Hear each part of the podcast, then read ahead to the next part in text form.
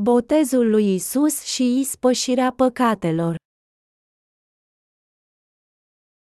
Matei ora 3 și 13 minute minus 17. Apoi Isus a venit din Galileea la Ioan la Iordan să fie botezat de el. Și Ioan a încercat să-l împiedice, spunând, Eu îmi trebuință să fiu botezat de tine, și tu vii la mine. Dar Isus a răspuns și i-a zis, Lasă să fie așa acum, căci așa ni se cade nouă să împlinim toată dreptatea. Apoi l-a lăsat. Apoi Isus, când a fost botezat, a ieșit imediat din apă, și iată, cerurile i s-au deschis, și a văzut Duhul lui Dumnezeu coborând ca un porumbel și strălucind asupra sa. Și dintr-o dată o voce a venit din cer, spunând, Acesta este fiul meu prea iubit, în care îmi găsesc toată plăcerea. Este cineva care încă suferă de la păcat. S-a terminat sclavia noastră a păcatului. Da, Domnul nostru Dumnezeu a tăiat lanțurile păcatului pentru toți oamenii. Toți cei care au avut momente dificile sub păcat sunt sclavii păcatului, dar cu răscupărarea lui, Domnul nostru le-a tăiat în mod absolut. El a șters toate păcatele noastre. Este cineva care încă suferă din cauza păcatului. Trebuie să înțelegem că războiul nostru împotriva păcatului s-a sfârșit. Noi nu vom suferi în păcat din nou. Sclavia noastră față de păcat s-a sfârșit când Isus ne-a răscumpărat cu botezul și sângele său. Toate păcatele noastre s-au terminat atunci și acolo. Fiul lui Dumnezeu a ispășit toate păcatele noastre. Dumnezeu a plătit pentru toate păcatele noastre prin Isus, care ne-a eliberat, pentru totdeauna. Știți cât de mult suferă oamenii din cauza păcatelor lor. A început din vremea lui Adam și Eva. Omenirea suferă din cauza păcatelor moștenite de la Adam. Dar Dumnezeul nostru a făcut un legământ care este scris în Geneza ora 3 și 15 minute, și legământul a fost că El va elibera toți păcătoșii. El a spus că oamenii vor fi eliberați de păcatele lor prin sacrificiul lui Isus Hristos prin apa și Duhul. Când vremea a venit, Dumnezeu l-a trimis pe Mântuitorul nostru, Isus, să trăiască printre noi. El a promis de asemenea să-l trimită pe Ioan Botezătorul înaintea lui Isus și el și-a ținut promisiunea. Marcu 1, 1-8 susține, începutul Evangheliei lui Isus Hristos, Fiul lui Dumnezeu. Așa cum este scris în profeți, iată, trimit solul meu înaintea feței tale, care va pregăti calea ta înaintea ta. Vocea celui ce strigă în pustie, pregătiți calea Domnului, faceți ceaile sale drepte. Ioan a venit botezând în pustie și predicând un botez al pocăinței pentru iertarea păcatelor. Și tot ținutul Iudei, și cel din Ierusalim, s-au dus la el și au fost toți botezați de către el în râul Iordan, mărturisind păcatele lor. Acum Ioan a fost îmbrăcat în păr de cămilă, și o curea de piele în jurul mijlocului său, și mânca lăcuste și miere sălbatică. Și a predicat, spunând, vine unul care este mai mare decât mine, a cărui curea încălțămintei nu sunt vrednic să o desleg, dar el vă va boteza cu Duhul Sfânt. Ioan Botezătorul, martorul și vestitorul Evangheliei, Ioan Botezătorul. Cine este Ioan Botezătorul? Ultimul mare preot și reprezentantul întregii omeniri. Botez în greacă, baptizo, esențial înseamnă a cufunda, dar de asemenea implică a fi spălat, a fi îngropat, a fi cufundat sau a trece peste. Când Isus a fost botezat, dreptatea lui Dumnezeu a fost împlinită. Dreptatea este dikaiosune în greacă, care înseamnă a fi just și de asemenea înseamnă cel mai corect, cel mai potrivit sau starea cea mai bună. Isus a fost botezat așa încât să devină mântuitorul în cea mai potrivită și corectă manieră. Prin urmare, cei care cred în botezul lui Isus și crucea primesc darul răscumpărării de la Dumnezeu.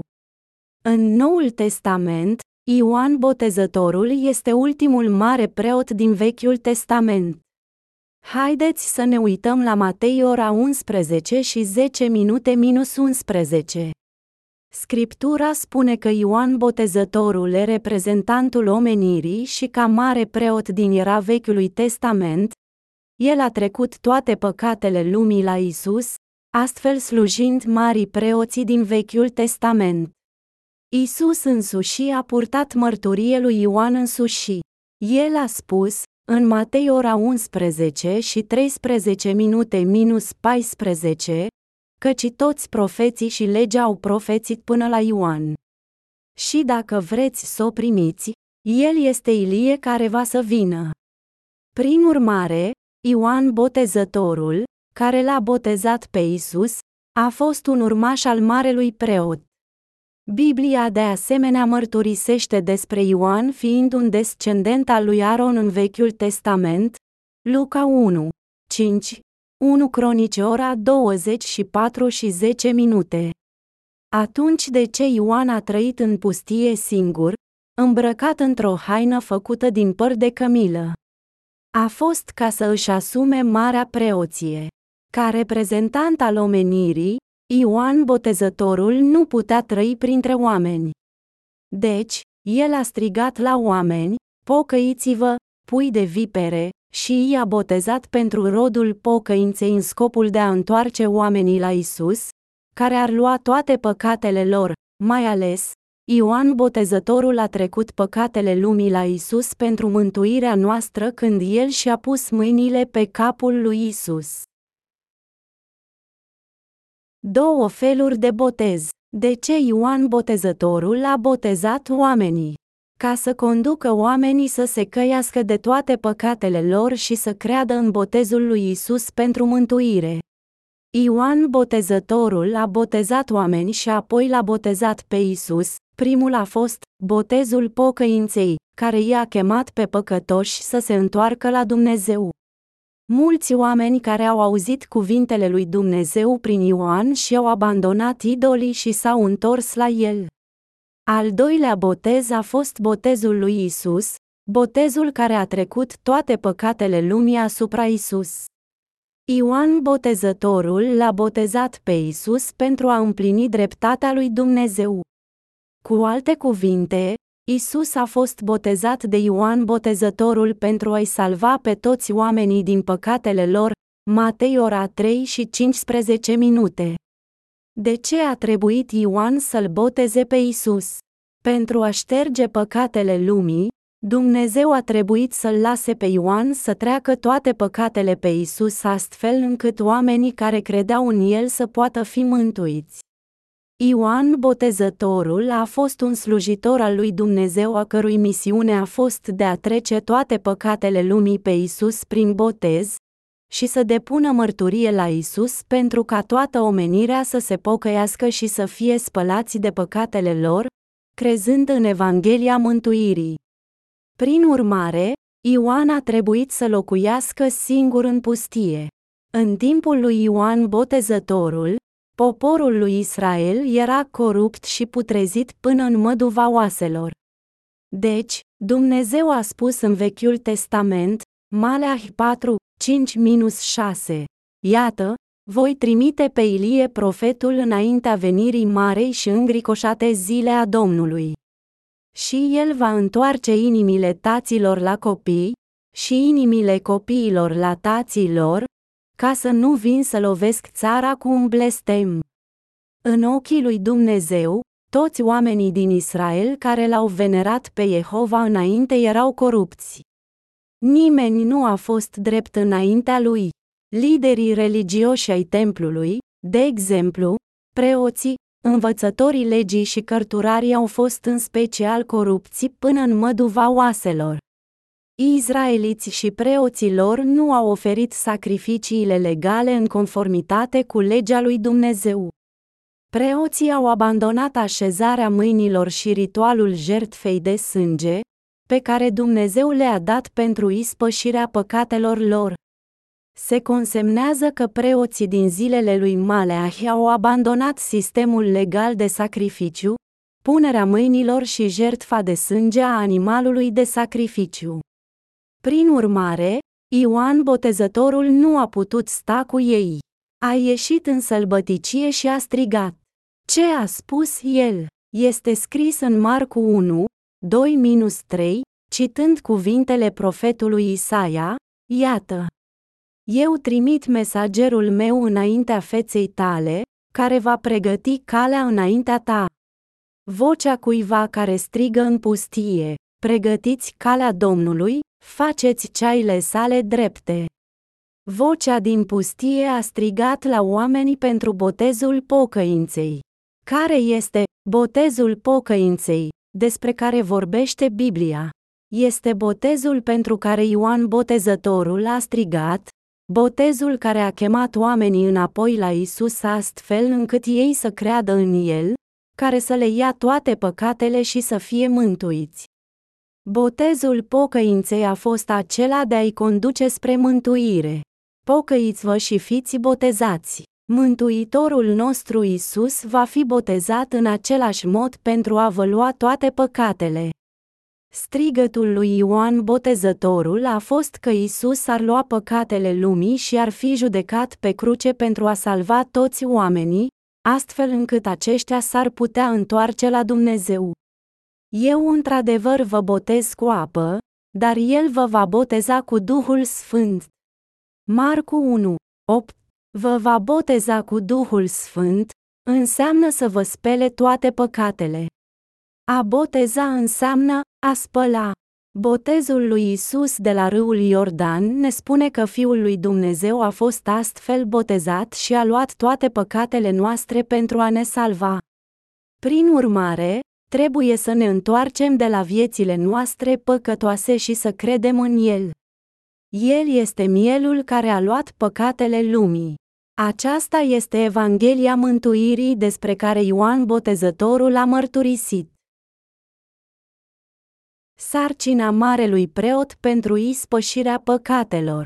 Cine a pregătit calea mântuirii? Ioan Botezătorul, profetul Isaia a profețit, vorbiți bine Ierusalimului și strigați că robia lui s-a sfârșit, că nelegiuirea lui este ispășită, căci a primit din mâna Domnului de două ori cât toate păcatele lui, Isaia 40, 2.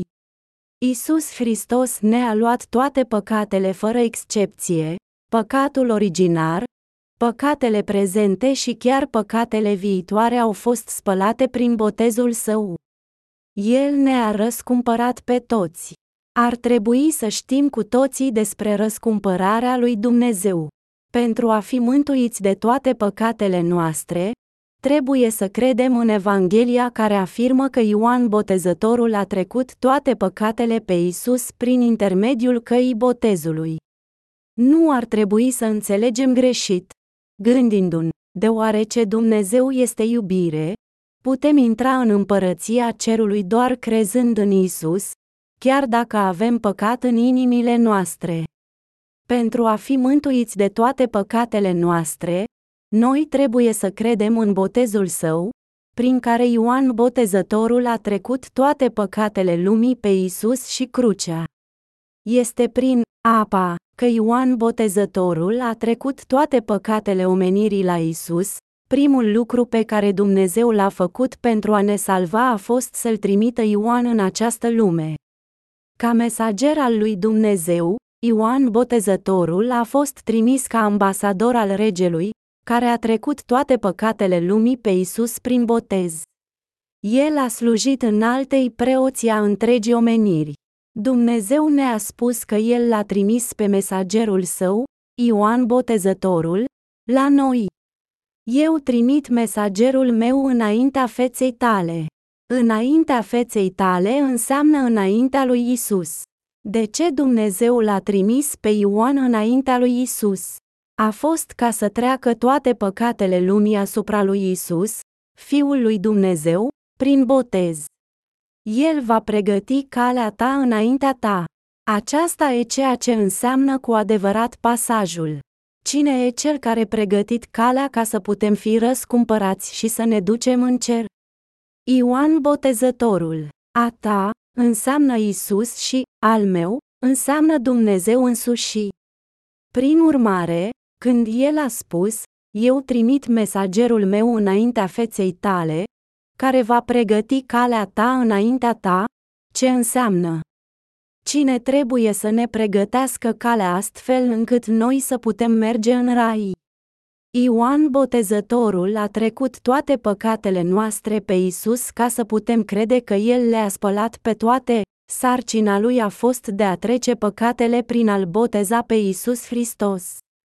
Isus și Ioan au făcut posibil ca noi să credem în adevăr și să fim răscumpărați.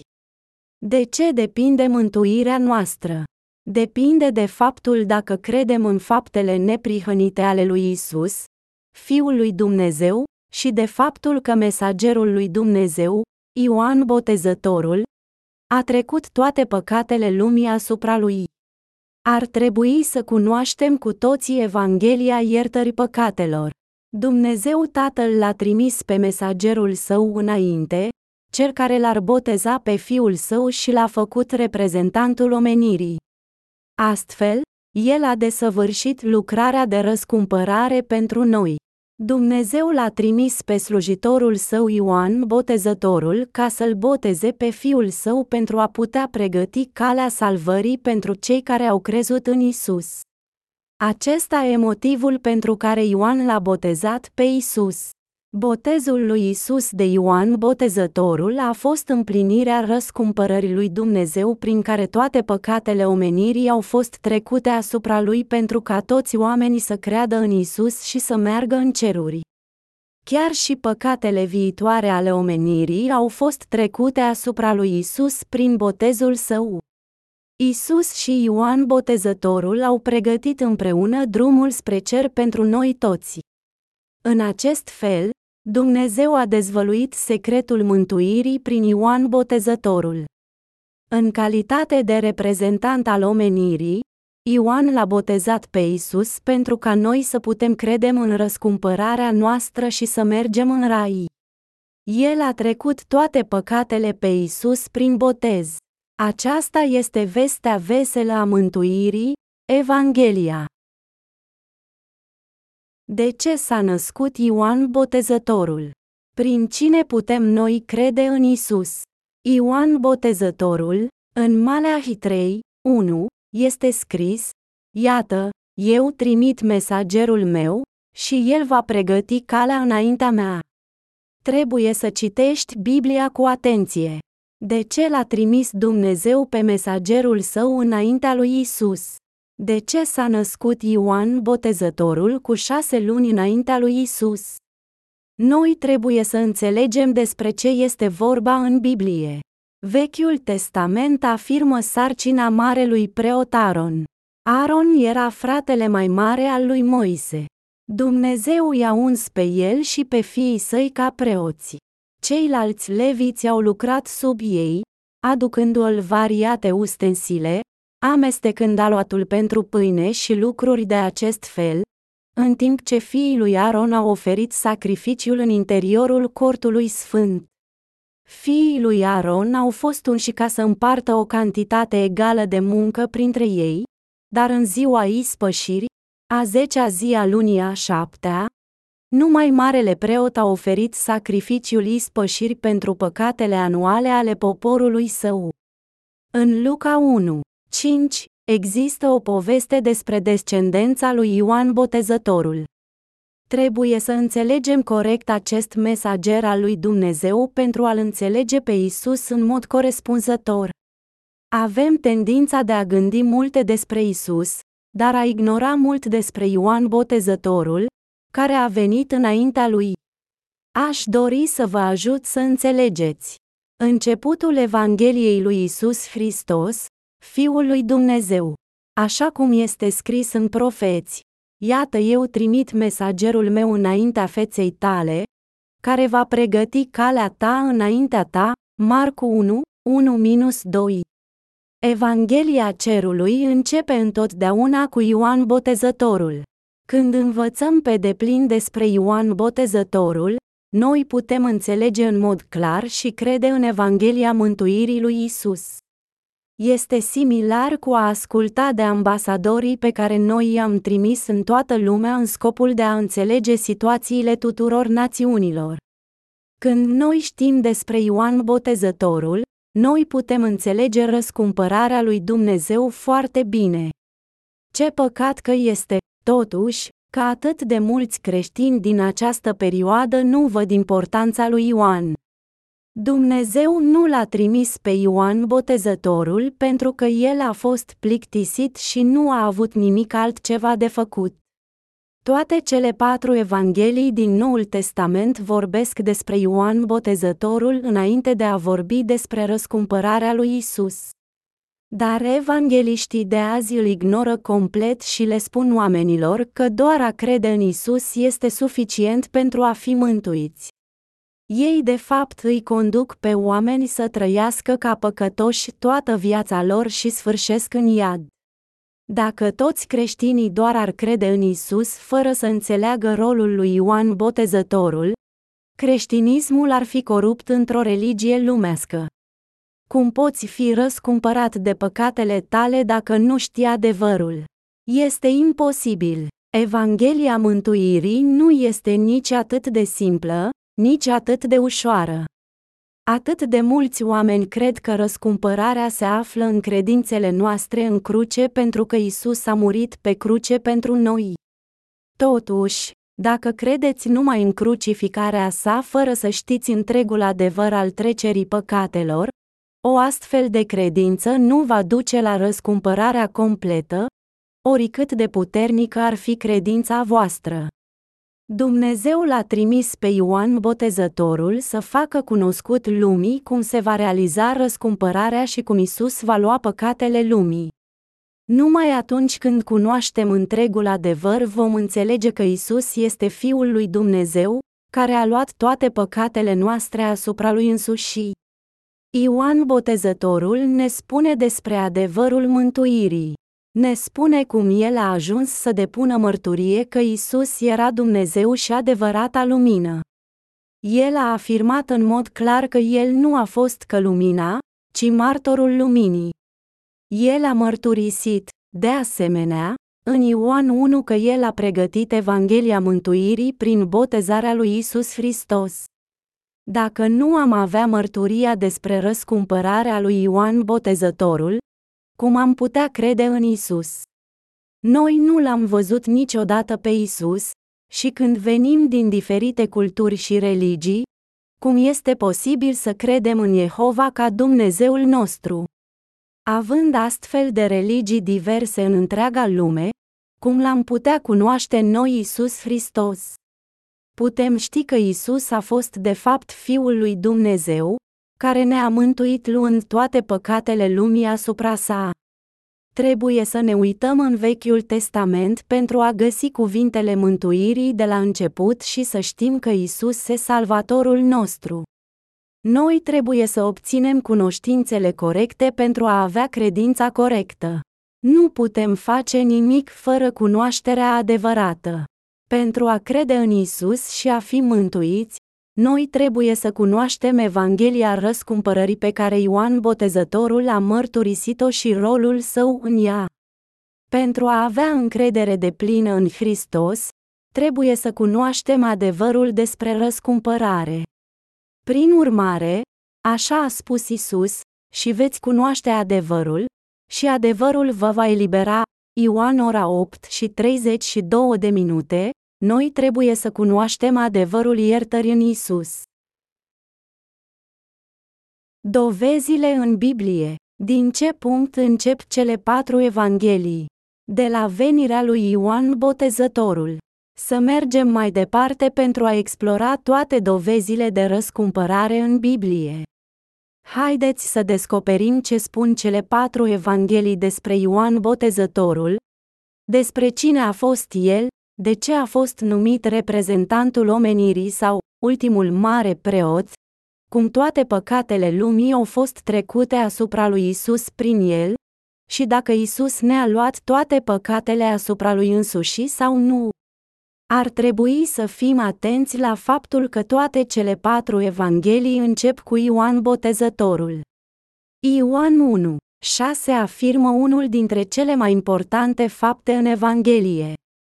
Ne spune cine a îndeplinit sarcina de a trece toate păcatele lumii asupra lui Isus. A fost un om trimis de Dumnezeu, a cărui nume a fost Ioan. Acesta a venit pentru o mărturie, să poarte mărturie despre lumină, ca toți prin el să creadă. Ioan 1, 6-7. Se spune, toți prin el să poată crede, și că el trebuia să poarte mărturie despre lumină. Lumina este Isus Hristos. Înseamnă că Ioan trebuia să fie martor la Isus pentru ca toți să creadă prin el. Acum, să aruncăm o privire mai atentă la Matei capitolul 3. În Matei ora 3 și 13 minute minus 17, atunci Isus a venit din Galileea la Ioan la Iordan să fie botezat de el. Și Ioan a încercat să-l împiedice, spunând, Eu am trebuință să fiu botezat de tine, și tu vii la mine. Dar Isus a răspuns și i-a zis, Lasă să fie așa acum, căci așa ni se cade nouă să împlinim toată dreptatea.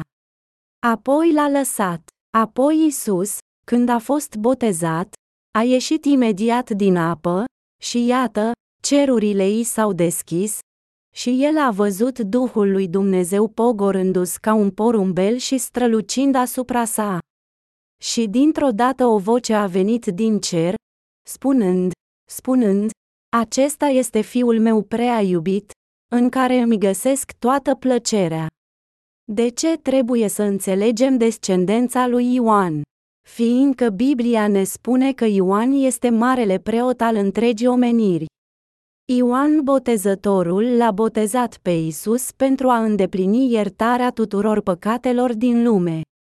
Botezul pe care Isus l-a primit de la Ioan a fost cel mai important eveniment pentru mântuirea noastră. Dar pentru a înțelege și a crede întregul adevăr în detaliu, noi ar trebui să-l studiem îndeaproape pe Ioan Botezătorul în primul rând. În Luca 1, 1-14, fiindcă mulți s-au apucat să alcătuiască o istorisire amănunțită despre lucrurile care s-au petrecut printre noi, după cum ni le-au încredințat cei ce le-au văzut cu ochii lor de la început și au ajuns slujitori ai cuvântului, am găsit și eu cu cale, prea alesule Teofile, după ce am făcut cercetări cu damănuntul asupra tuturor acestor lucruri de la obărșia lor, să ți le scriu în șir unele după altele, ca să poți cunoaște astfel temenicia învățăturilor pe care le-ai primit prin viu grai. În zilele lui Irod, împăratul Iudei, era un preot, numit Zaharia, din ceata lui Abia. Nevasta lui era din fetele lui Aaron și se chema Elisabeta. Amândoi erau neprihăniți înaintea lui Dumnezeu și păzeau fără pată toate poruncile și toate rânduielile Domnului. N-aveau copii, pentru că Elisabeta era stărbă și amândoi erau înaintați în vârsta. Dar, pe când sluja Zaharia înaintea lui Dumnezeu, la rândul cetei lui, după obiceiul preoției, a ieșit la sorți să intre să tămâieze în templul Domnului. În ceasul tămâierii, toată mulțimea norodului se ruga afară. Atunci un înger al Domnului s-a arătat lui Zaharia și a stat în picioare la dreapta altarului pentru tămâiere. Zaharia s-a înspăimântat, când l-a văzut, și l-a apucat frica. Dar îngerul i-a zis, nu te teme Zahario, fiindcă rugăciunea ta a fost ascultată. Nevasta ta Elisabeta îți va naște un fiu, căruia îi vei pune numele Ioan. El va fi pentru tine o pricină de bucurie și veselie, și mulți se vor bucura de nașterea lui. Aici, Luca, un ucenic al lui Isus, ne spune în detaliu descendența lui Ioan. Luca, un ucenic al lui Isus, explică descendența lui Ioan de la început. Luca a propovăduit Evanghelia unui om pe nume Teofil, care era dintr-o cultură diferită și nu știa despre Domnul. Deci, în scopul de a-l învăța despre Isus, Mântuitorul păcătoșilor, Luca credea că el trebuia să explice în detaliu descendența lui Ioan Botezătorul. De vreme ce noi suntem, de asemenea, neamuri din rase diferite, nu putem înțelege mântuirea Isus dacă nu este explicată în mod specific, pas cu pas. Haideți să aflăm care sunt detaliile. În Luca 1, 5-9, el narează, în zilele lui Irod, împăratul Iudei, era un preot, numit Zaharia, din ceata lui Abia. Nevasta lui era din fetele lui Aaron și se chema Elisabeta. Amândoi erau neprihăniți înaintea lui Dumnezeu și păzeau fără pată toate poruncile și toate rânduielile Domnului. N-aveau copii, pentru că Elisabeta era stărpă, și amândoi erau înaintați în vârstă. Dar, pe când sluja Zaharia înaintea lui Dumnezeu, la rândul cetei lui, după obiceiul preoției. Aici a avut loc un incident în timp ce Zaharia îl sluja pe Dumnezeu, potrivit obiceiului preoției. Luca a mărturisit în mod clar că Zaharia a fost un descendent al lui Aaron. Atunci, cărei diviziuni i-a aparținut Zaharia. Acesta este un fapt foarte important. El a explicat, în timp ce Zaharia sluja ca preot înaintea lui Dumnezeu în ordinea cetei sale. Putem vedea că Luca știa despre Zaharia atât de bine încât el a explicat Evanghelia Mântuirii menționându-i atât pe Zaharia cât și pe Elisabeta. Ioan Botezătorul s-a născut de la Zaharia și soția sa Elisabeta, care era una dintre fiicele lui Aaron. Acum, să ne uităm la descendența lui Zaharia, tatăl lui Ioan. Descendența lui Ioan Botezătorul, a cărui descendent a fost Ioan Botezătorul. Aaron, marele preot, ca să înțelegem descendența lui Ioan Botezătorul, trebuie să citim Vechiul Testament, 1 Cronici 24, 1-19. Iată cetele fiilor lui Aaron. Fiii lui Aaron, Nadab, Abihu, Eleazar și Itamar. Nadab și Abihu au murit înaintea tatălui lor, fără să aibă fii, și Eleazar și Itamar au împlinit slujba de preoți. David a împărțit pe fiii lui Aaron, rânduindu-i după slujba pe care aveau să o facă, Tadoc făcea parte din urmașii lui Eleazar, și Ahimelec, din urmașii lui Itamar. Printre fiii lui Eleazar s-au găsit mai multe căpetenii decât printre fiii lui Itamar, și ei au împărțit așa ca fiii lui Eleazar aveau 16 căpetenii de case părintești, și fiii lui Itamar, 8 căpetenii de case părintești. Ei au împărțit prin sorți, între unii și alții, căci căpeteniile Sfântului Locaș și căpeteniile lui Dumnezeu erau din fiii lui Eleazar și din fiii lui Itamar. Semaia, fiul lui Netaniel, scriitorul, din seminția lui Levi, i-a scris înaintea împăratului și mai marilor, înaintea preotului Tadoc și Ahimelec, fiul lui Abiatar, și înaintea căpeteniilor caselor părintești ale preoților și leviților. Au tras la sorți câte o casă părintească pentru Eleazar și au tras și câte una pentru Itamar. Cel din tâi sorț a ieșit pentru Jehoiarib, al doilea, pentru Iedaia, al treilea, pentru Harim, al patrulea, pentru Seorim, al cincilea, pentru Malchia, al șaselea, pentru Miamin, al șaptelea, pentru Hakot, al optulea, pentru Abia, al nouălea, pentru Iosua, al zecelea, pentru Secania, al unsprezecelea, pentru Eliasib, al doisprezecelea, pentru Iahim, al treisprezecelea, pentru Hupa, al paisprezecelea, pentru Iesebab, al cincisprezecelea, pentru Bilga, al 16-lea, pentru Imăr, al 17-lea, pentru Hezir, al 18-lea, pentru Hapitet, al 19-lea, pentru Petahia, al 20-lea, pentru Ezechiel, al 21-lea, pentru Iacin, al 22-lea, pentru Gamul, al 23-lea, pentru Delaia, al 24-lea, pentru Maazia.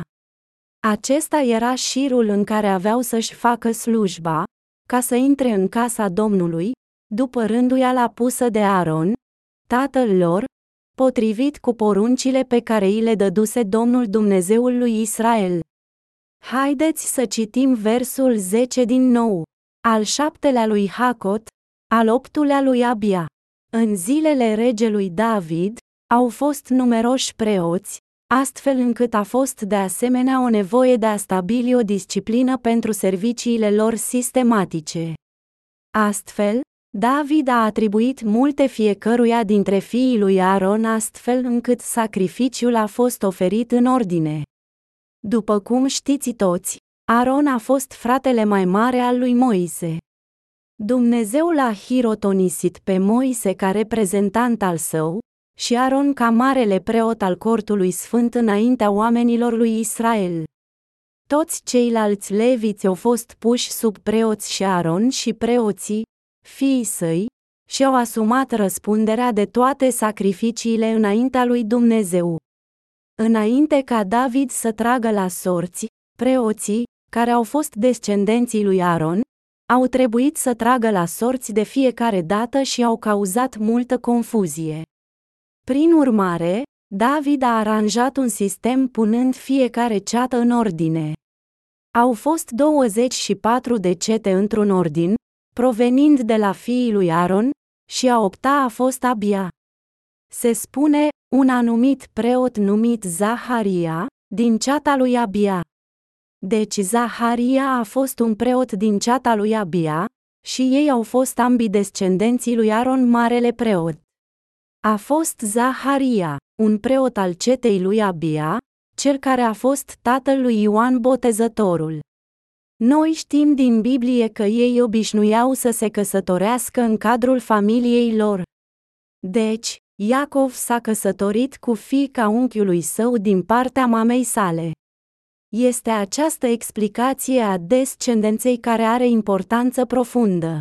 Se spune, un anumit preot numit Zaharia, din ceata lui Abia.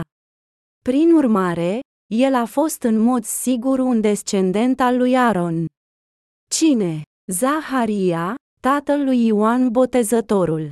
Acesta este un fapt important în explicarea răscumpărării lui Isus și lucrarea lui Ioan Botezătorul și trecerea păcatelor lumii la Isus.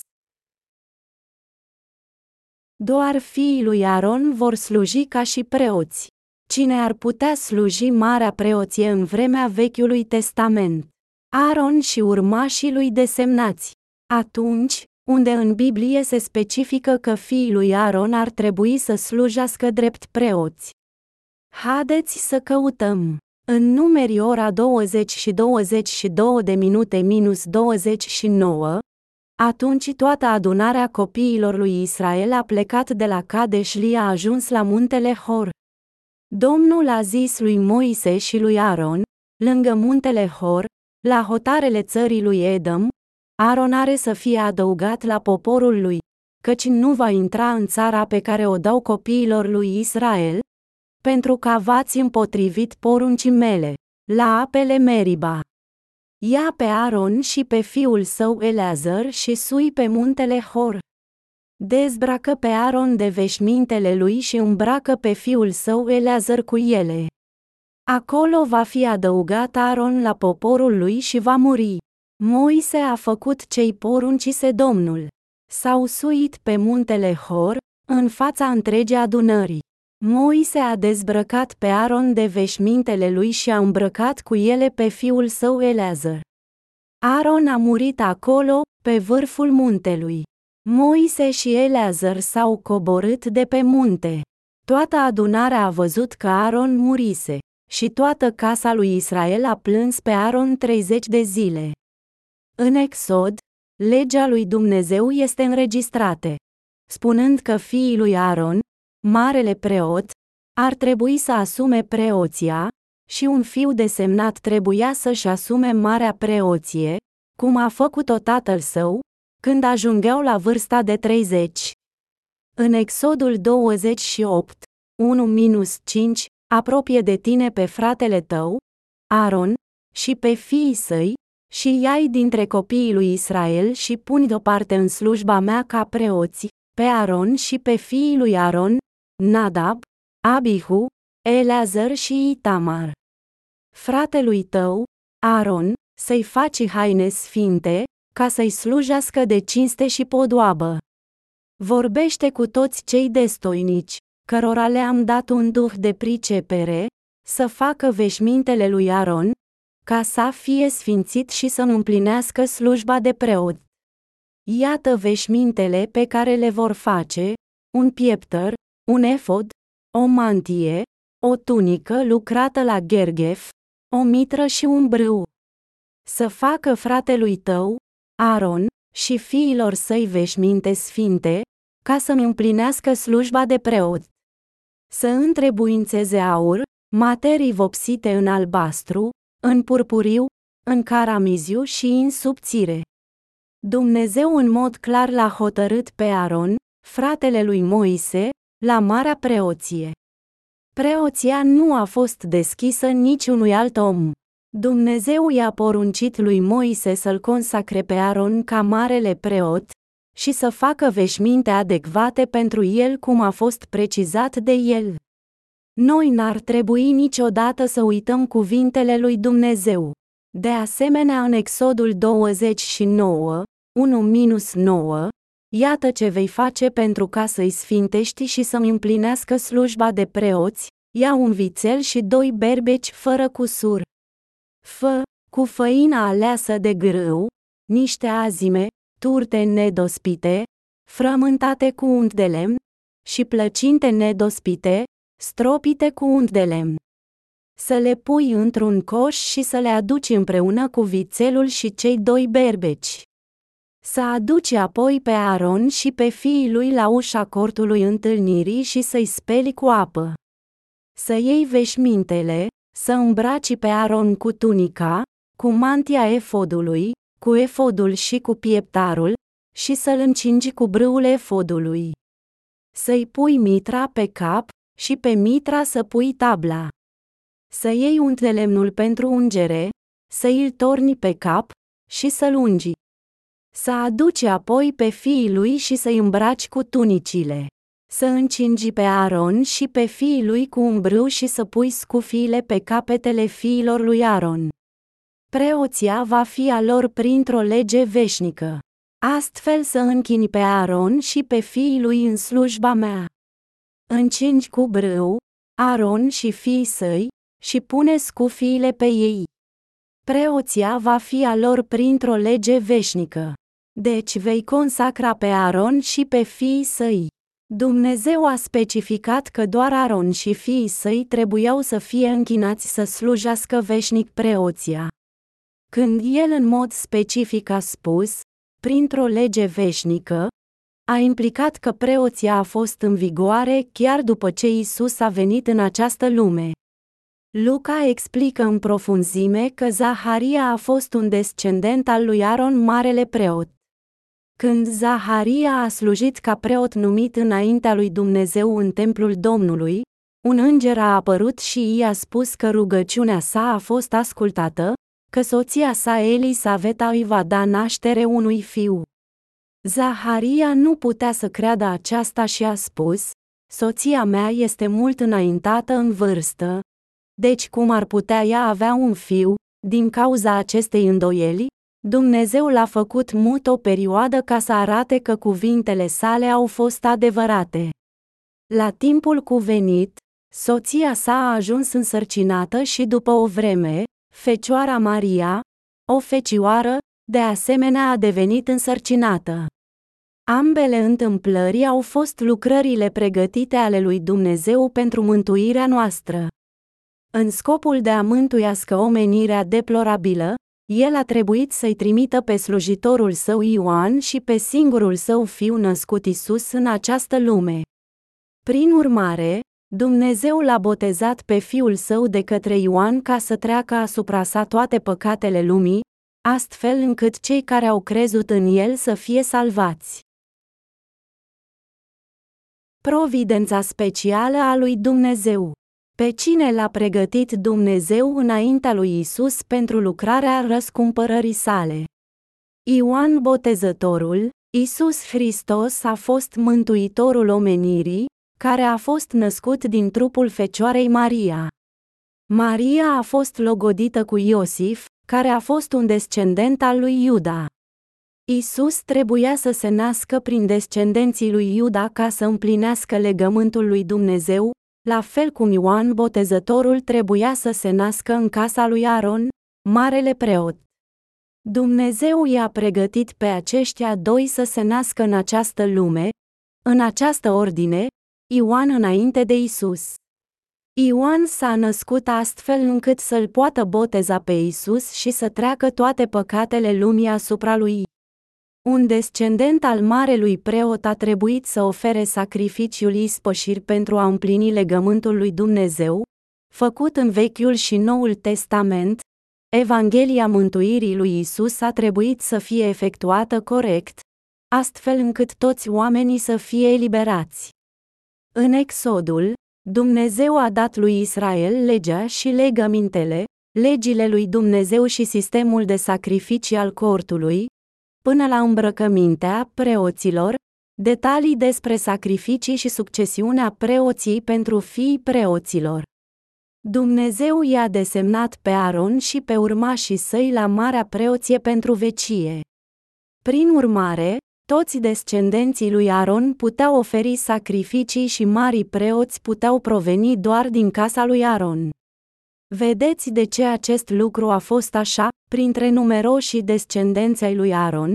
Dumnezeu a ales un anumit preot pe nume Zacaria și pe soția sa Elisabeta. El a spus, Iată, eu trimit solul meu înaintea feței tale.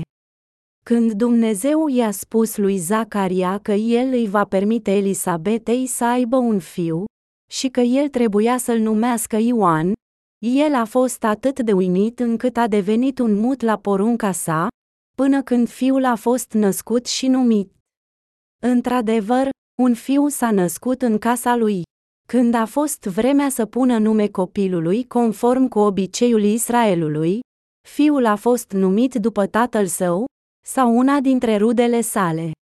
Elisabetei i s-a împlinit vremea să nască, și a născut un fiu vecinii și rudele ei au auzit că Domnul a arătat mare îndurare față de ea și se bucurau împreună cu ea.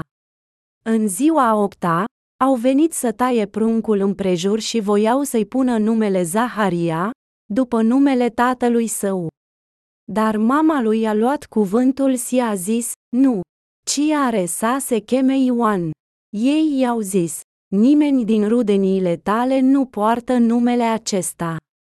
Și au început să facă semne tatălui său ca să știe cum ar vrea să-i pună numele. Zaharia a cerut o tăbliță de scris și a scris, zicând, numele lui este Ioan. Și toți s-au minunat. În clipa aceea, i s-a deschis gura, i s-a deslegat limba, și el vorbea și binecuvânta pe Dumnezeu.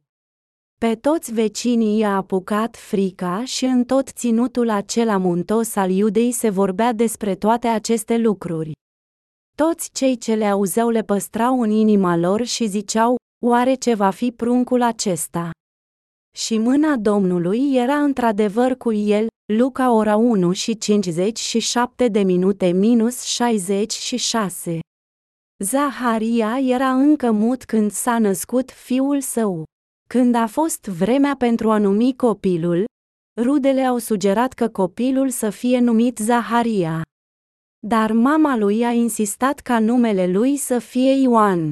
La aceasta, rudele au spus că nu era nimeni cu acest nume în familie și că copilul ar trebui să fie numit după tatăl său. Când Elisabeta a continuat să insiste asupra numelui, rudele s-au dus la Zaharia și au întrebat ar trebui să fie numele copilului. Zaharia, din moment ce el nu a putut vorbi încă, a cerut o tăbli de scris și a scris, Ioan, toate rudele se mirau la această alegere neobișnuită de nume.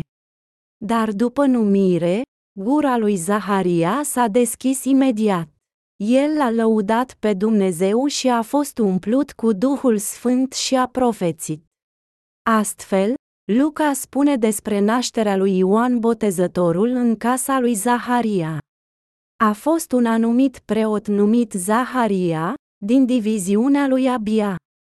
În providența specială a lui Dumnezeu, Ioan Botezătorul, reprezentantul omenirii s-a născut lui Zaharia, un descendent al lui Aron. Prin Ioan Botezătorul și Isus Hristos, Dumnezeu a înfăptuit mântuirea omenirii. Noi suntem mântuiți de toate păcatele noastre, crezând în lucrarea mântuirii, realizată prin Ioan și Isus Hristos. Botezul lui Isus. De ce a fost Isus botezat de către Ioan? Ca să ridice toate păcatele lumii. Ioan Botezătorul a mărturisit că Isus a fost Fiul lui Dumnezeu și că El ne-a luat toate păcatele. El a fost Ioan Botezătorul, slujitorul lui Dumnezeu, care a fost trimis să depună mărturie pentru mântuirea lui Dumnezeu. Aceasta nu înseamnă că Dumnezeu nu ne spune că El însuși e mântuitorul nostru. Dumnezeu lucrează prin slujitorii săi în biserică și prin gurile tuturor oamenilor săi care au fost mântuiți. Dumnezeu spune: Vorbiți bine Ierusalimului și strigați că robia lui s-a sfârșit, că nelegiuirea lui este ispășită, căci a primit din mâna Domnului de două ori cât toate păcatele lui, iarba se usucă, floarea cade, dar cuvântul Dumnezeului nostru rămâne în veac. Isaia 40, 2, 8 Dumnezeu a promis deja cu aproximativ 700 de ani înainte de nașterea lui Hristos, nu mai sunteți păcătoși. Am ispășit pentru toate păcatele voastre și războiul s-a sfârșit. Astfel, glasul Evangheliei Mântuirii continuă să ne strige. Aceasta este ceea ce se numește Evanghelia pregătită. Când înțelegem lucrările lui Ioan Botezătorul și înțelegem cu adevărat că toate păcatele lumii au fost trecute la Isus prin Ioan Botezătorul, putem fi toți eliberați de păcatele noastre. Toate cele patru evanghelii ne spun despre Ioan Botezătorul și Maleahi, ultimul profet al Vechiului Testament. De asemenea, mărturisește că Ioan Botezătorul este slujitorul pregătit al lui Dumnezeu. Noul Testament începe cu nașterea lui Ioan Botezătorul și cu trecerea păcatelor prin el. Atunci de ce îl denumim noi Ioan Botezătorul? Pentru că el l-a botezat pe Isus. Ce înseamnă botezul? Înseamnă a trece asupra, a fi îngropat, a fi spălat, la fel ca și punerea mâinilor, în Vechiul Testament. În Vechiul Testament, când un om a păcătuit, el și-a trecut păcatele asupra animalului de sacrificiu fără cusur, punând mâinile pe capul său, iar sacrificiul a murit cu acele păcate. Întinderea mâinilor înseamnă a trece asupra, prin urmare, punerea mâinilor și botezul are aceleași implicații, chiar dacă acestea sunt aparent diferite. Atunci, care a fost semnificația botezului lui Isus? Botezul său a fost singura cale pentru noi de a primi iertarea păcatelor. Dumnezeu a stabilit legea că păcatul ar putea fi transferat la un sacrificiu prin punerea mâinilor. Astfel, în zilele Vechiului Testament, păcătoșii trebuiau să-și pună mâinile pe capul unui sacrificiu pentru a-și trece păcatele pe capul său. După aceea, au trebuit să-i taie gâtul și preoții au plasat sângele pe coarnele altarului jertfei arse. Acesta a fost modul de a ispăși pentru păcatele zilnice. Atunci, cum au ispășit ei pentru păcatele anuale. În acest caz, Aaron, marele preot, a oferit sacrificiul pentru toți oamenii din Israel. Pentru că Ioan Botezătorul s-a născut în casa lui Aaron, a fost potrivit pentru el să fie marele preot, iar Dumnezeu l-a predestinat să fie ultimul mare preot, potrivit făgăduinței sale de răscumpărare. Ioan Botezătorul a fost reprezentantul întregii omeniri și ultimul mare preot, deoarece Vechiul Testament s-a încheiat când s-a născut Isus Hristos. Cine altcineva, decât Ioan Botezătorul ar fi putut trece toate păcatele lumii asupra lui Isus în Noul Testament, la fel Aaron a ispășit pentru păcatele poporului său în Vechiul Testament. Ca și ultimul mare preot din Vechiul Testament și reprezentantul întregii omeniri, Ioan Botezătorul a trecut toate păcatele lumii asupra lui Isus când l-a botezat. Deoarece Ioan a trecut toate păcatele lumii asupra Isus, a crede în Evanghelia apei și a Duhului ne poate răscumpăra. Isus a devenit mielul pentru a-i salva pe toți păcătoșii, efectuând astfel lucrarea mântuirii așa cum a plănuit Dumnezeu. Isus ne-a spus că Ioan Botezătorul a fost ultimul profet, ultimul mare preot care a trecut toate păcatele lumii asupra lui. De ce nu a putut Isus să o facă de unul singur? De ce avea el nevoie de Ioan Botezătorul? A existat un motiv pentru ca Ioan Botezătorul să se nască cu șase luni înainte de Isus, a fost pentru a împlini legea Vechiului Testament, pentru a îndeplini promisiunile. Isus i s-a născut fecioarei Maria, și Ioan Botezătorul i s-a născut unei femei bătrâne și sterp pe nume Elisabeta. Acestea au fost lucrările lui Dumnezeu și El le-a planificat pentru a salva toți păcătoșii. Ca să ne salveze dintr-un război perpetu împotriva păcatului, împreună cu toate suferințele din existențelor noastre păcătoase, El l-a trimis pe slujitorul său Ioan, apoi pe propriul său fiu, Isus. Ioan Botezătorul a fost trimis ca și reprezentant al întregii omeniri, ultimul mare preot. Cel mai mare om născut din femei. Cine a fost cel mai mare om de pe pământ? Ioan Botezătorul. Haideți să ne uităm la Matei 11, 7-14. Pe când se duceau ei, Isus a început să vorbească noroadelor despre Ioan, ce ați ieșit să vedeți în pustiu. O trestie clătinată de vânt. Dacă nu, atunci ce ați ieșit să vedeți? Un om îmbrăcat în haine moi. Iată că cei ce poartă haine moi sunt în casele împăraților. Atunci ce ați ieșit să vedeți? Un proroc, da, vă spun, și mai mult decât un proroc, căci el este acela despre care s-a scris, Iată, trimit înaintea feței tale pe solul meu care îți va pregăti calea înaintea ta. Adevărat vă spun că, dintre cei născuți din femei, nu s-a sculat niciunul mai mare decât Ioan Botezătorul. Totuși, cel mai mic în împărăția cerurilor este mai mare decât el. Din zilele lui Ioan Botezătorul până acum, împărăția cerurilor se ia cu năvală, și cei ce dau năvala pun mâna pe ea. Căci până la Ioan au prorocit toți proroci și legea. Și, dacă vreți să înțelegeți, el este Ilie care trebuia să vină. Oamenii s-au dus în pustie să-l vadă pe Ioan Botezătorul, care a strigat, Pocăiți-vă, puilor de vipere! Și Isus a spus, ce ați ieșit să vedeți? Un om îmbrăcat în haine moi. Într-adevăr, cei care poartă haine moi sunt în casele împăraților. Isus însuși a mărturisit măreția lui Ioan. Ce ați ieșit să vedeți? Un barbar care se îmbracă în păr de cămilă și strigă în gura mare.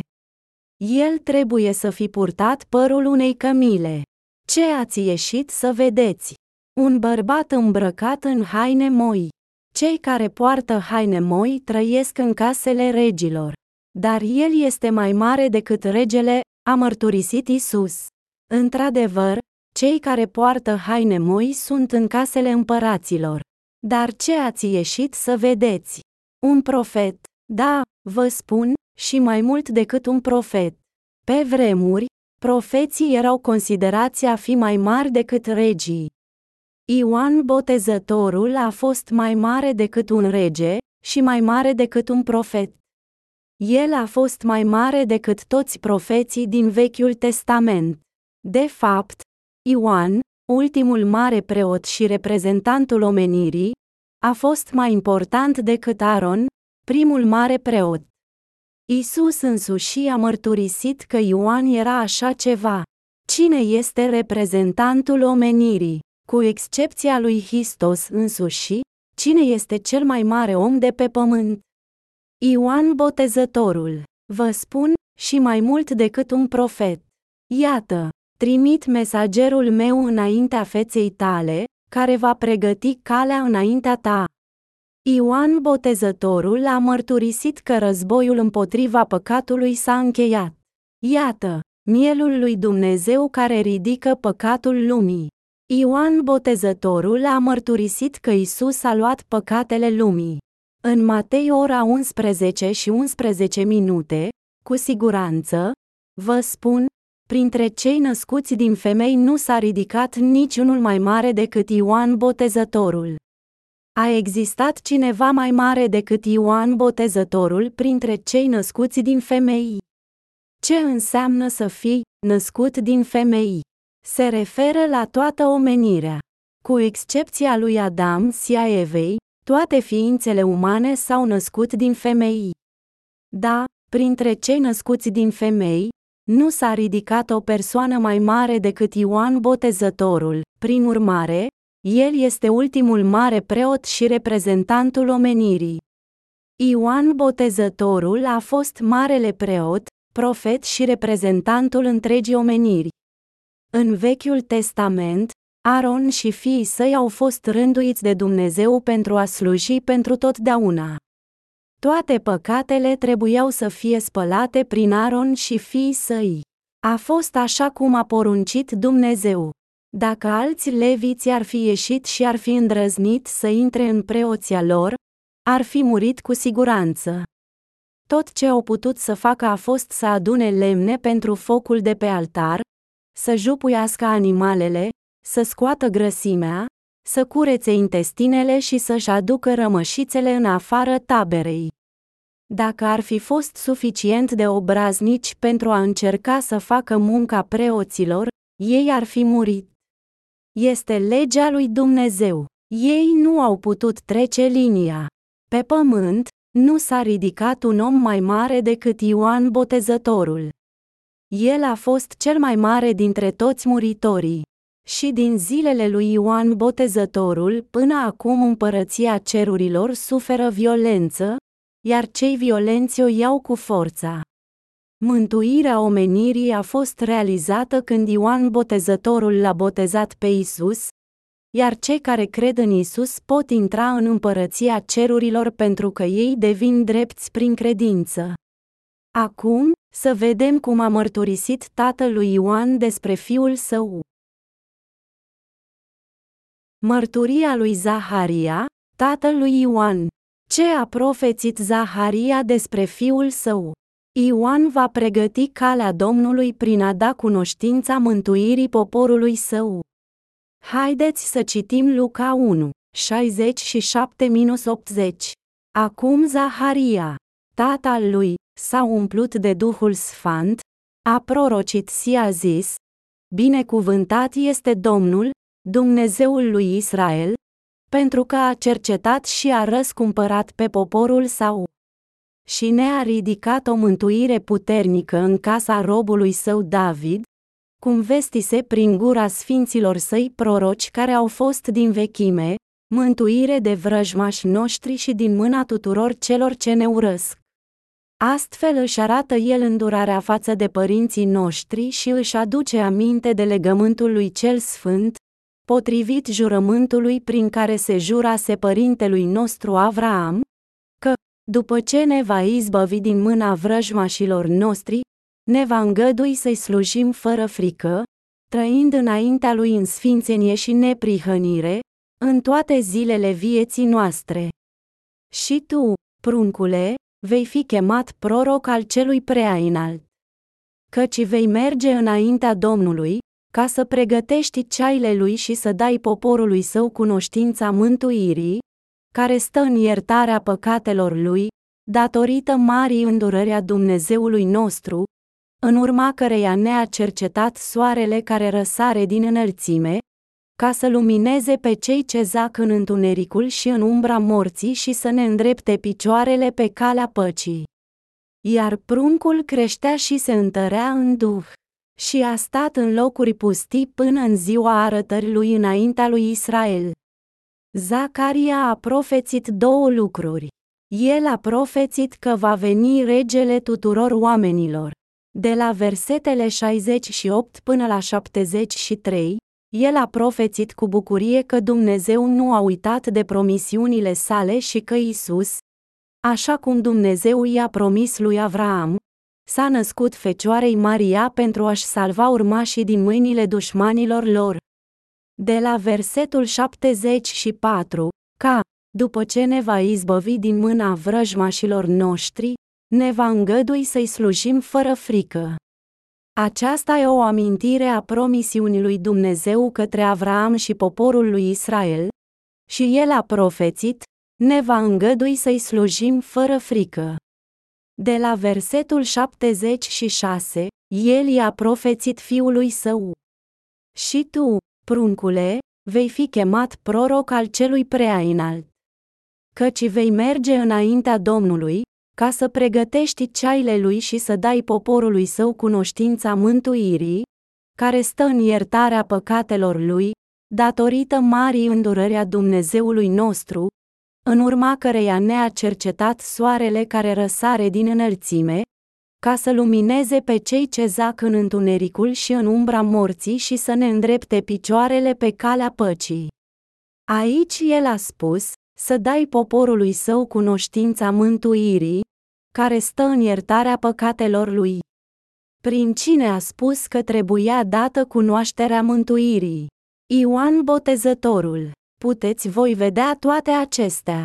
Ioan Botezătorul, prin cuvintele lui Dumnezeu, urma să ne dea cunoștința că Isus este Fiul lui Dumnezeu, care a luat păcatele lumii. Acum, să ne uităm la Marcu 1. Începutul Evangheliei lui Isus Hristos, Fiul lui Dumnezeu. Precum este scris în profeți, Iată, eu trimit pe mesagerul meu înaintea feței tale, care va pregăti calea ta înaintea ta. Vocea cuiva care strigă în pustie, pregătiți calea Domnului, faceți ceaile lui drepte. Ioan a venit botezând în pustie și predicând botezul pocăinței pentru iertarea păcatelor. Și tot ținutul Iudei, și cei din Ierusalim, au ieșit la el și au fost toți botezați de către el în râul Iordan, mărturisindu-și păcatele, Marcu 1, 1-5. Când izraeliții au auzit de la Ioan Botezătorul, s-au întors de la închinarea la idolii neamurilor și au fost botezați de Ioan Botezătorul. Dar Ioan a mărturisit, te botez cu apă, ca să te poți întoarce la Dumnezeu. Dar Fiul lui Dumnezeu va veni și va fi botezat de mine, astfel încât toate păcatele voastre să fie transmise asupra lui în aceeași manieră. Și dacă credeți în botezul lui așa cum sunteți botezat de mine, toate păcatele voastre vor fi trecute asupra lui, la fel cum păcatele au fost trecute prin punerea mâinilor în Vechiul Testament. Asta a fost ceea ce Ioan a mărturisit. Faptul că Isus a fost botezat în Iordan înseamnă că el a fost botezat în râul morții. Noi cântăm la o înmormântare, notă în curând, ne vom întâlni pe țărmul frumos. Ne vom întâlni pe acel țărm frumos, notă, când vom muri, vom traversa râul Iordan. Râul Iordan este râul morții. Isus a fost botezat în acest râu al morții, pentru că El a luat toate păcatele lumii acolo și plata păcatului este moartea. Botezul care trece păcatele noastre. Care este simbolul mâinilor în Noul Testament? Botezul lui Isus. În Matei ora 3 și 13 minute minus 17, noi citim, atunci Isus a venit din Galileea la Ioan la Iordan să fie botezat de către el. Și Ioan încerca să-l împiedice, spunând, Eu am trebuință să fiu botezat de tine, și tu vii la mine. Dar Isus a răspuns și i-a zis, Lasă să fie așa acum, căci astfel ni se cade nouă să împlinim toată dreptatea. Apoi el l-a lăsat. Apoi Isus, când a fost botezat, a ieșit imediat afară din apă, și iată, cerurile i s-au deschis, și el a văzut Duhul lui Dumnezeu pogorându-s ca un porumbel și strălucind asupra sa. Și dintr-o dată o voce a venit din cer, spunând, Acesta este fiul meu prea iubit, în care am binevoit. Isus a mers în Iordan și a fost botezat de Ioan Botezătorul. El i-a poruncit lui Ioan, botează-mă. Ioan a răspuns, dar eu trebuie să fiu botezat de tine, iar tu vii la mine. Marii preoții cerului și ai pământului s-au întâlnit împreună. Așa cum spune evrei, Isus Hristos e marele preot pentru totdeauna, conform ordinului lui Melchisedec. Aceasta înseamnă că Isus este fără genealogie umană. El nu este descendent al lui Aron sau al vreunei persoane de pe pământ. El este Fiul lui Dumnezeu, Creatorul nostru. El este cel ce este, prin urmare, el nu are genealogie.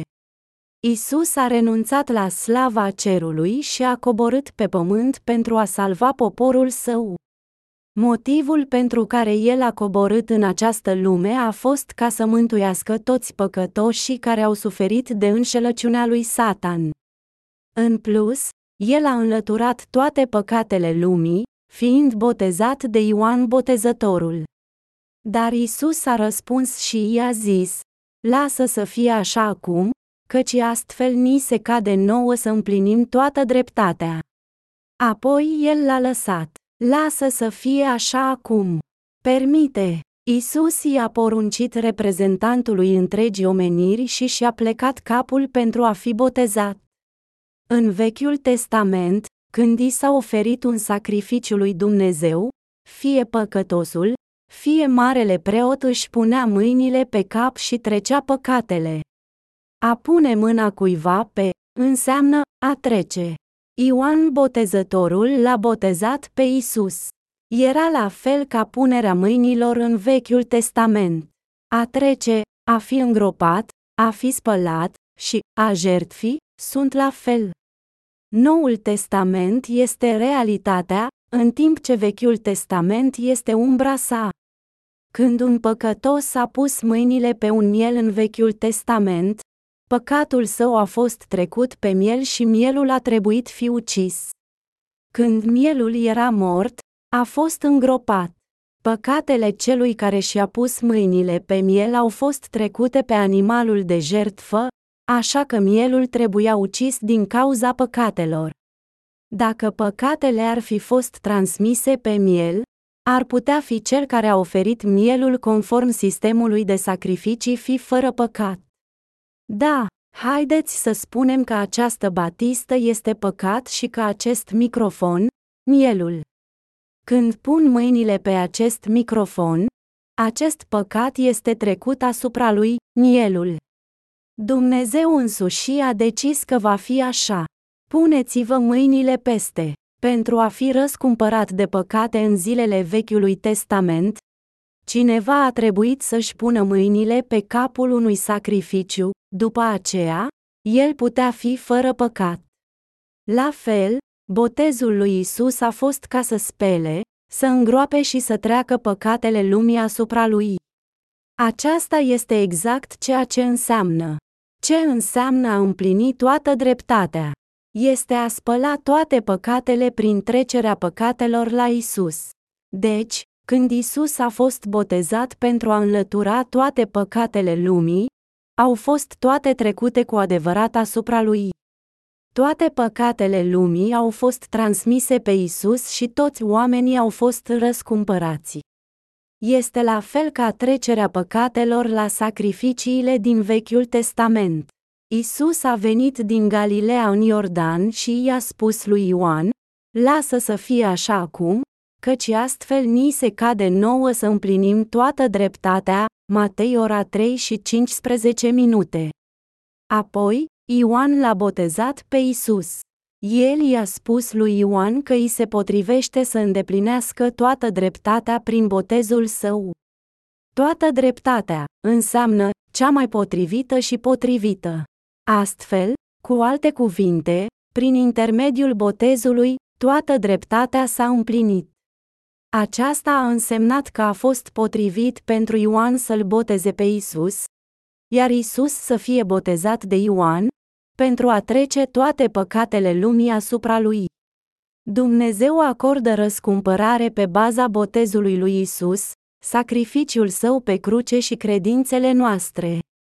Toți oamenii suferă de la păcat și sunt chinuiți de diavol din cauza păcatelor lor. Prin urmare, pentru ca aceștia să fie mântuiți și trimiși în cer, tu, ca reprezentant al omenirii și descendent al lui Aaron, ar trebui să mă botez pentru toți oamenii. Eu voi fi botezat de tine, Ioan. Apoi, lucrarea de răscumpărare va fi împlinită. Am înțeles, a răspuns Ioan. Deci Ioan l-a botezat pe Isus și a pus mâinile pe capul lui Isus și a trecut toate păcatele lumii asupra lui. Astfel, Isus a devenit mântuitorul care ne-a spălat toate păcatele. Acum, a crede în răscumpărarea sa ne poate mântui. Credeți, după botezul său la Iordan, prin mâinile reprezentantului întregii omenirii, Isus a călătorit și a propovăduit Evanghelia timp de trei ani și jumătate cu toate păcatele lumii pe trupul său, ca și primele sale lucrări publice în slujire. El i-a spus femeii care a fost prinsă în actul de adulter, nici eu nu te condamn. El nu a putut-o condamna pentru că el a luat toate păcatele ei asupra lui însuși și urma să moară pe cruce pentru ele. În timp ce se ruga într-un loc numit Ghetsaimani, el s-a rugat de trei ori, implorându-l pe tatăl să lase să-i treacă paharul judecății lui Dumnezeu de la el, dar în curând a renunțat și a spus, nu cum voiesc eu, ci cum voiești tu. Iată, mielul lui Dumnezeu care ridică păcatul lumii. Cât de mult păcat a luat Isus. Toate păcatele lumii. Ioan ora 1 și 29 de minute precizează. A doua zi Ioan l-a văzut pe Isus venind spre el și a zis, Iată, mielul lui Dumnezeu care ridică păcatul lumii. Ioan Botezătorul l-a botezat pe Isus și a doua zi, Isus a venit către el, deci el le-a spus oamenilor, Iată, mielul lui Dumnezeu care ridică păcatul lumii. A fost mărturia lui. Fiul lui Dumnezeu a venit în această lume și i-a luat toate păcatele. Ioan Botezătorul a mărturisit din nou. În John ora 1 și 35 de minute minus 36, din nou, a doua zi, Ioan a stat cu doi dintre ucenicii săi. Și uitându-se la Isus cum umbla, el a spus, Iată mielul lui Dumnezeu. Mielul lui Dumnezeu se referă la faptul că Isus este adevărata și reală entitate a sacrificiului menționat în Vechiul Testament, care a murit pentru păcatele lui Israel. Pentru tine și mine, Fiul lui Dumnezeu și Creatorul nostru, a venit în această lume pentru a lua toate păcatele noastre, toate păcatele de la crearea lumii până în ziua în care se termină, de la păcatul originar la toate nedreptățile noastre, de la defectele noastre la greșelile noastre. Ne-a mântuit pe toți cu botezul și sângele lui pe cruce. Isus luat toate păcatele noastre și ne-a dat nouă, credincioșilor, mântuirea perfectă. Înțelegeți asta? Mielul lui Dumnezeu care ridică păcatul lumii. Aproximativ 2000 de ani au trecut de când el s-a născut în această lume și în 30 de hâr, Isus luat toate păcatele noastre. Anul 1 de hâr a fost anul în care s-a născut Isus. Noi numim timpul dinainte de Hristos, hâr. Aproape 2000 de ani au trecut de când Isus venit în această lume. În 30 de hâr, Ioan Botezătorul l-a botezat pe Isus și a doua zi, Ioan a strigat la oameni, iată! Mielul lui Dumnezeu care ridică păcatul lumii. Iată! El le-a spus oamenilor să creadă în Isus, care le-a luat toate păcatele. El a mărturisit că Isus a fost mielul lui Dumnezeu, cel care ne-a mântuit de toate păcatele noastre. Isus luat toate păcatele noastre și a pus capăt războiului nostru perpetu împotriva păcatului. Suntem acum fără păcat, din moment ce Fiul lui Dumnezeu le-a luat. Ioan Botezătorul a mărturisit că Isus ne-a luat toate păcatele, păcatele tale și ale mele. Acest om, Ioan, a venit pentru un martor, să poarte mărturie despre lumină, ca toți prin el să poată crede, Ioan 1, 7. Fără mărturia lui Ioan, cum am fi putut să știm noi că Isus ne-a luat toate păcatele? Biblia ne spune adesea că El a murit pentru noi, dar numai Ioan Botezătorul a mărturisit în mod clar că El ne-a luat toate păcatele. Cât de mult păcat este păcatul lumii! Toate păcatele ființelor umane de la începutul până la sfârșitul lumii. Mulți au mărturisit adevărul după moartea lui Isus, dar numai Ioan a mărturisit în timp ce el trăia. Desigur, ucenicii lui Isus au mărturisit, de asemenea, răscumpărarea Isus. Ei au mărturisit că Isus ne-a luat păcatele, că El este Mântuitorul nostru. Isus a luat păcatele lumii. Acum, cititorule, tu nu ai încă o sută de ani? Nu. Isus a luat păcatele lumii când el avea 30 de ani. Să spunem că a fost cu 4000 ani înainte ca Isus să vină că primul om a fost creat. Și au trecut doar un pic peste 2000 de ani de când Isus a venit. Noi nu știm cât de mult va dura lumea, dar sfârșitul sigur va veni. El spune, Eu sunt Alfa și Omega, începutul și sfârșitul, primul și ultimul, Apocalipsa ora 22 și 13 minute. Deci, cu siguranță va fi un sfârșit. Noi suntem acum în punctul indicat de anul 2002. Hristos ne-a luat păcatele în 30 de hâr și a fost cu trei ani înainte ca El să moară la crucea. Iată, Mielul lui Dumnezeu care ridică păcatul lumii. A luat păcatele lumii, păcatele tale și ale mele. Suntem la peste 2000 de ani de la nașterea lui Isus și ne trăim viețile cam la aproximativ 2000 ani după ce Isus ne-a luat păcatele. Noi încă trăim și comitem păcate zi în și de zi, cu toate acestea, Isus este mielul lui Dumnezeu, care a luat deja departe păcatele lumii. Începem să trăim și să păcătuim în această lume din momentul în care ne naștem. Noi toți păcătuim din momentul în care ne naștem, sau nu? O facem. Haideți să trecem prin tot procesul, din ziua în care ne naștem până când avem 10 ani, păcătuim, sau nu? O facem. Atunci, au fost acele păcate trecute la Isus sau nu? Ele au fost, deoarece toate păcatele au fost trecute asupra Isus, El este Mântuitorul nostru. Dacă nu, cum ar putea El să fie Mântuitorul nostru? Toate păcatele au fost trecute asupra lui Isus. De la 11 la 20 de ani, păcătuim sau nu? Noi păcătuim în inimile noastre și în faptele noastre. Suntem foarte buni la asta. Am fost învățați să nu păcătuim, dar suntem predispuși să comitem păcate prin natură. Dumnezeu ne spune că toate aceste păcate au fost trecute asupra lui Isus. Știa ce suntem păcătoși, așa că a luat toate păcatele dinainte. Și cât timp trăim de obicei în această lume? Să zicem că este de aproximativ 70 de ani. Dacă am adăuga împreună toate păcatele pe care le-am comis în timpul acelor 70 ani, cât de grea ar fi încărcătura noastră.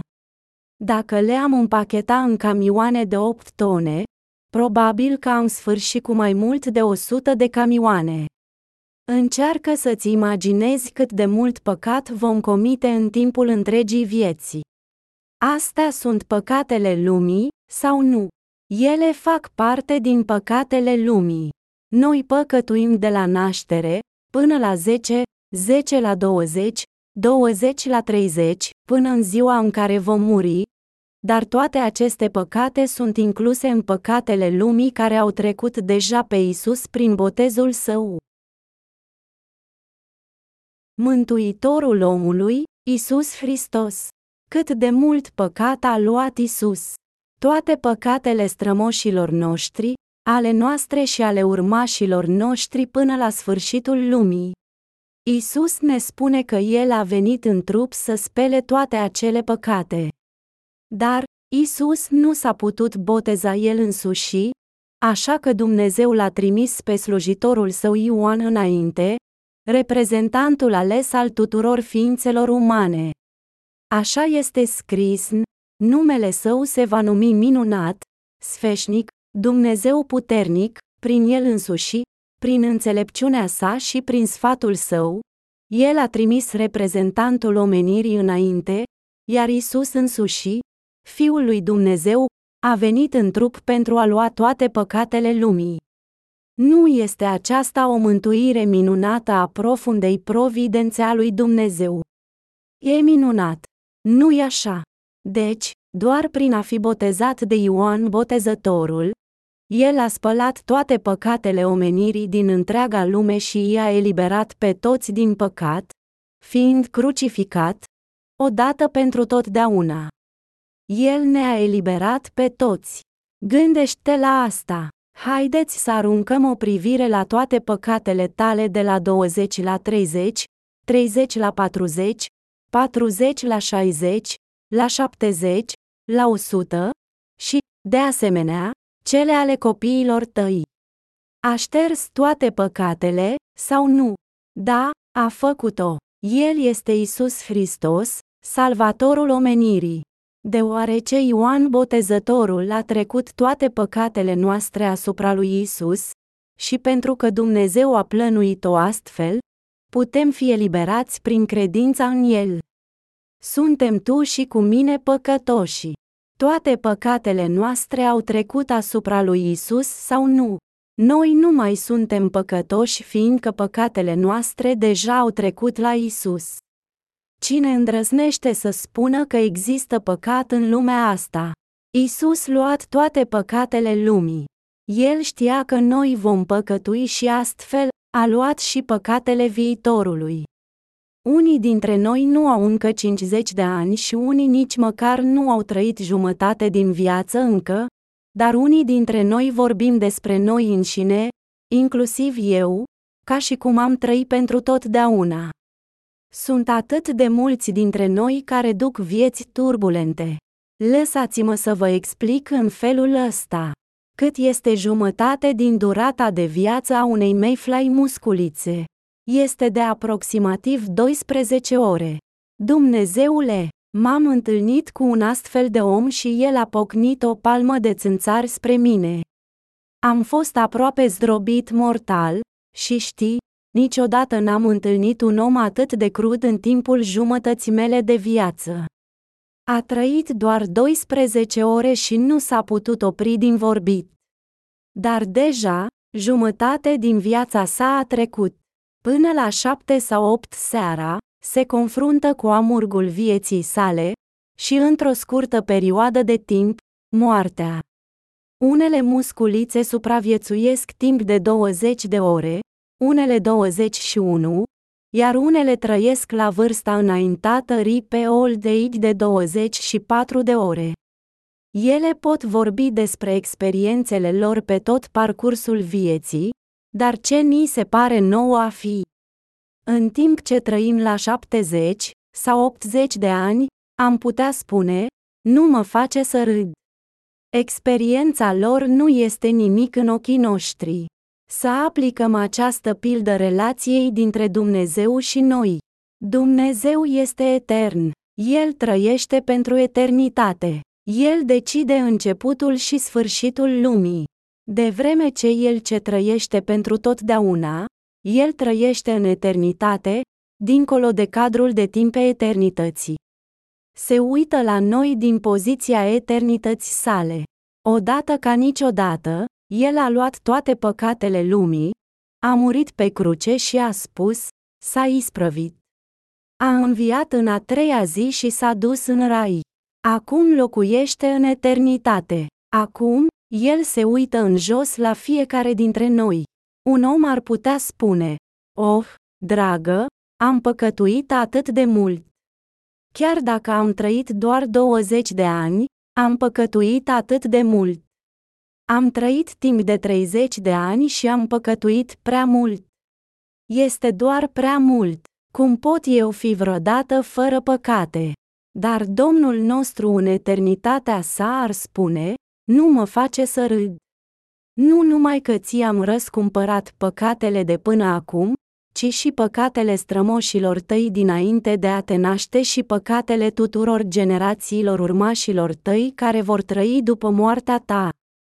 El îți spune asta din cadrul de timp etern. Îți vine să crezi. Crede și primește darul salvării dat liber ție. Intră în împărăția cerurilor. Nu te lega cu gândurile tale, dar crede în cuvintele lui Dumnezeu.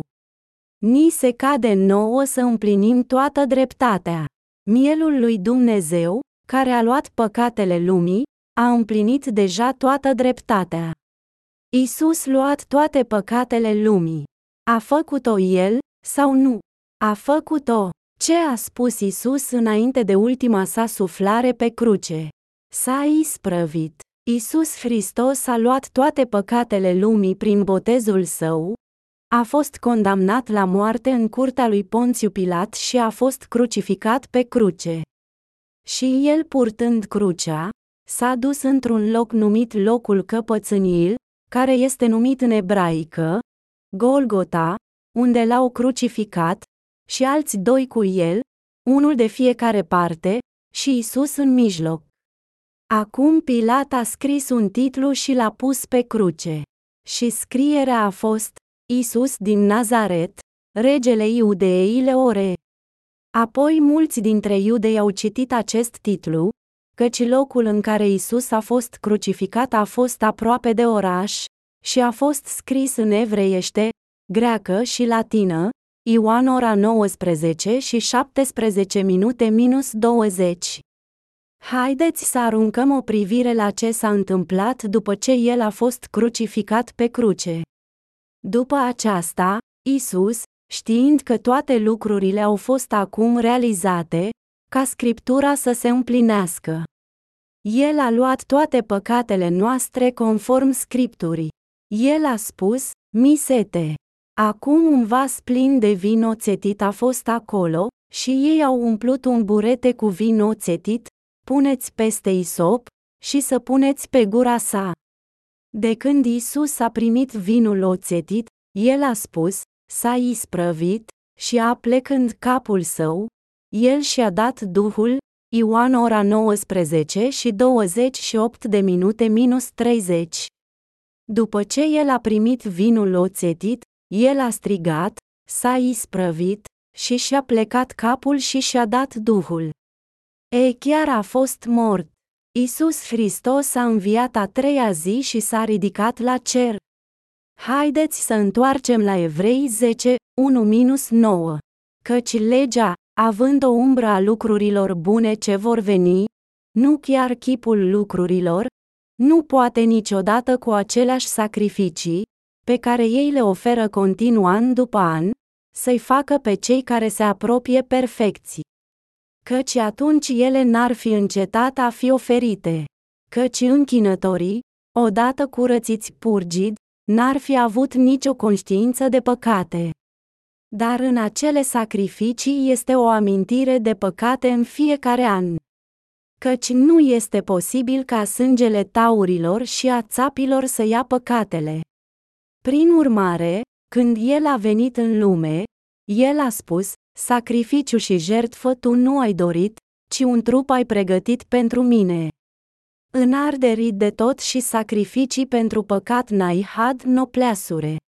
Apoi eu am spus, iată, am venit, în sulul cărții este scris despre mine să fac voia ta, o Doamne, mai înainte spunând, sacrificiu și jertfă, arderi de tot, și jertfe pentru păcat tu nu ai dorit, nici nu ai găsit plăcere în ele pleasure indem, care sunt oferite conform legii, apoi el a spus, Iată, am venit să fac voia ta, o Doamne.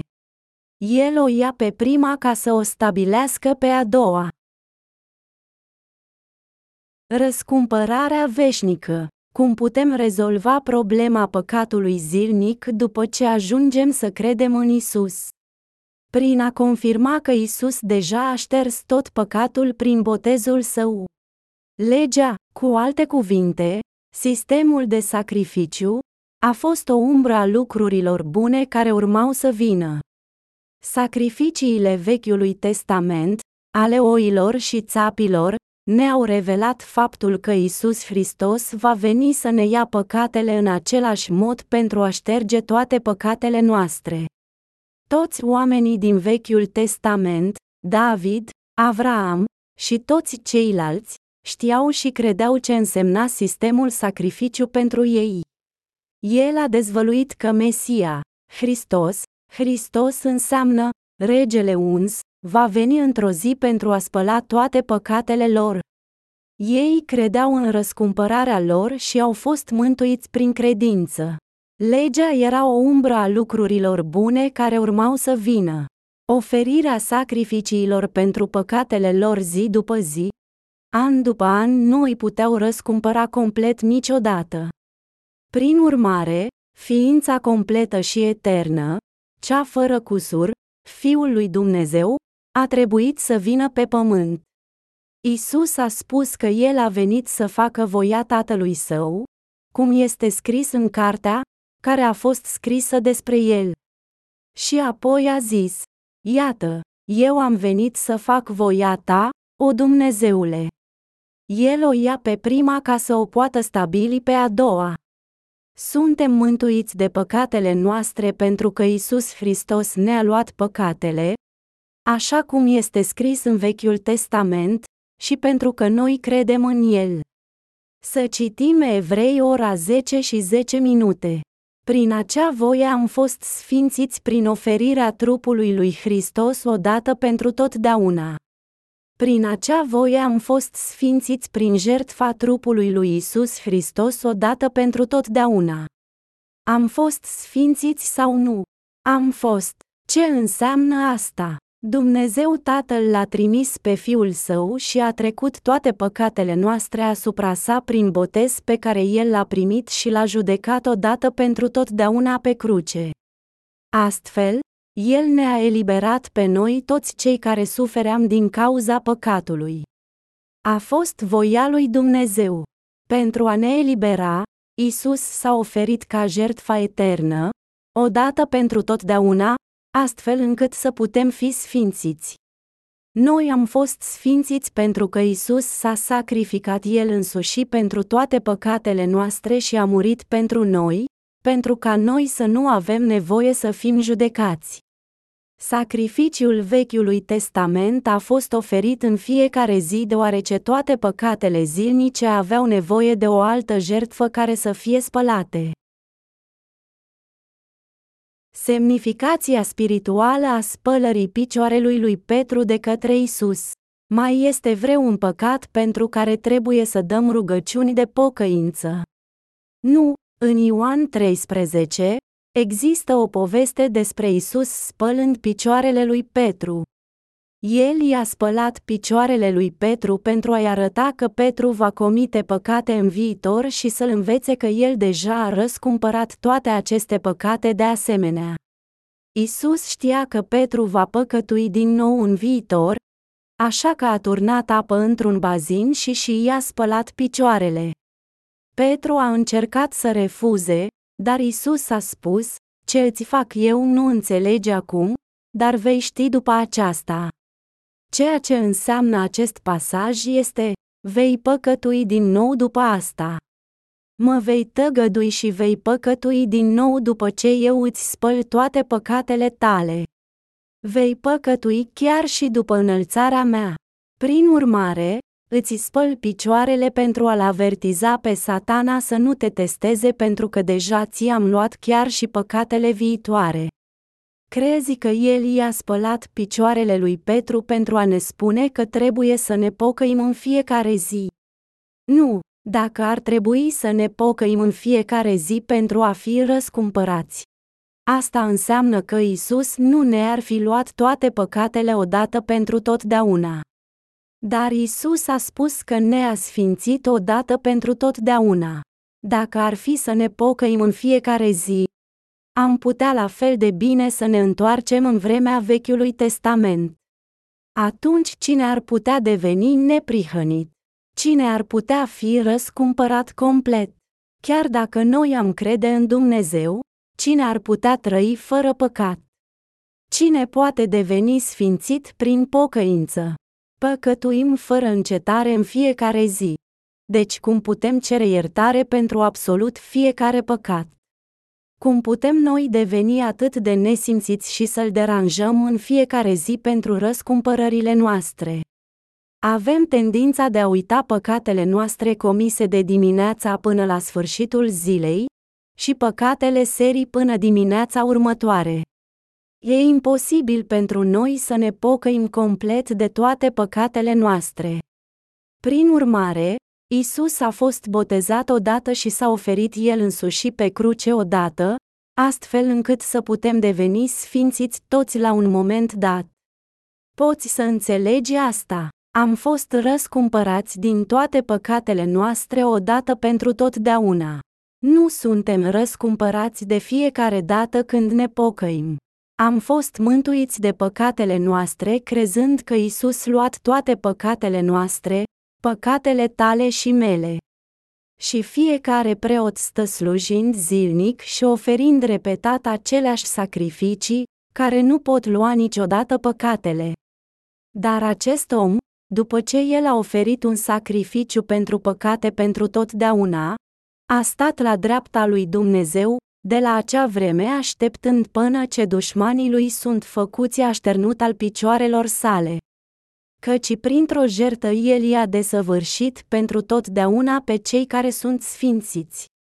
Și Duhul Sfânt de asemenea ne mărturisește, căci după ce el a spus înainte, acesta e legământul pe care îl voi face cu ei după acele zile, spune Domnul, eu voi pune legile mele în inimile lor, și în inimile și mințile lor și le voi scrie. Apoi el adaugă, păcatele lor și fără de legile lor nu-mi vi le voi mai aminti. Acum unde este iertare de acestea, nu mai este nevoie de jertfă pentru păcat, Evrei ora 10 și 11 minute minus 18. Ce înseamnă? Acum unde este iertare de acestea, în versetul 18 de mai sus. Înseamnă că păcatul în sine, dacă oricare păcat, a fost ispășit pentru totdeauna, fără excepție. Dumnezeu le-a șters și ne-a iertat pe noi toți fără excepție. Credeți voi asta?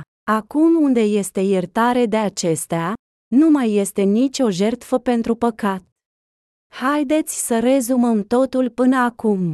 Dacă Ioan Botezătorul nu și-ar fi pus mâinile pe Isus, cu alte cuvinte, dacă nu l-ar fi botezat pe Isus, am fi putut fi răscumpărați. Nu, categoric nu. Să ne gândim invers. Dacă Isus nu l-ar fi ales pe Ioan Botezătorul ca și reprezentant al tuturor ființelor umane și n-ar fi luat tot păcatul prin el, ar fi putut el să ne spele toate păcatele. N-ar fi putut.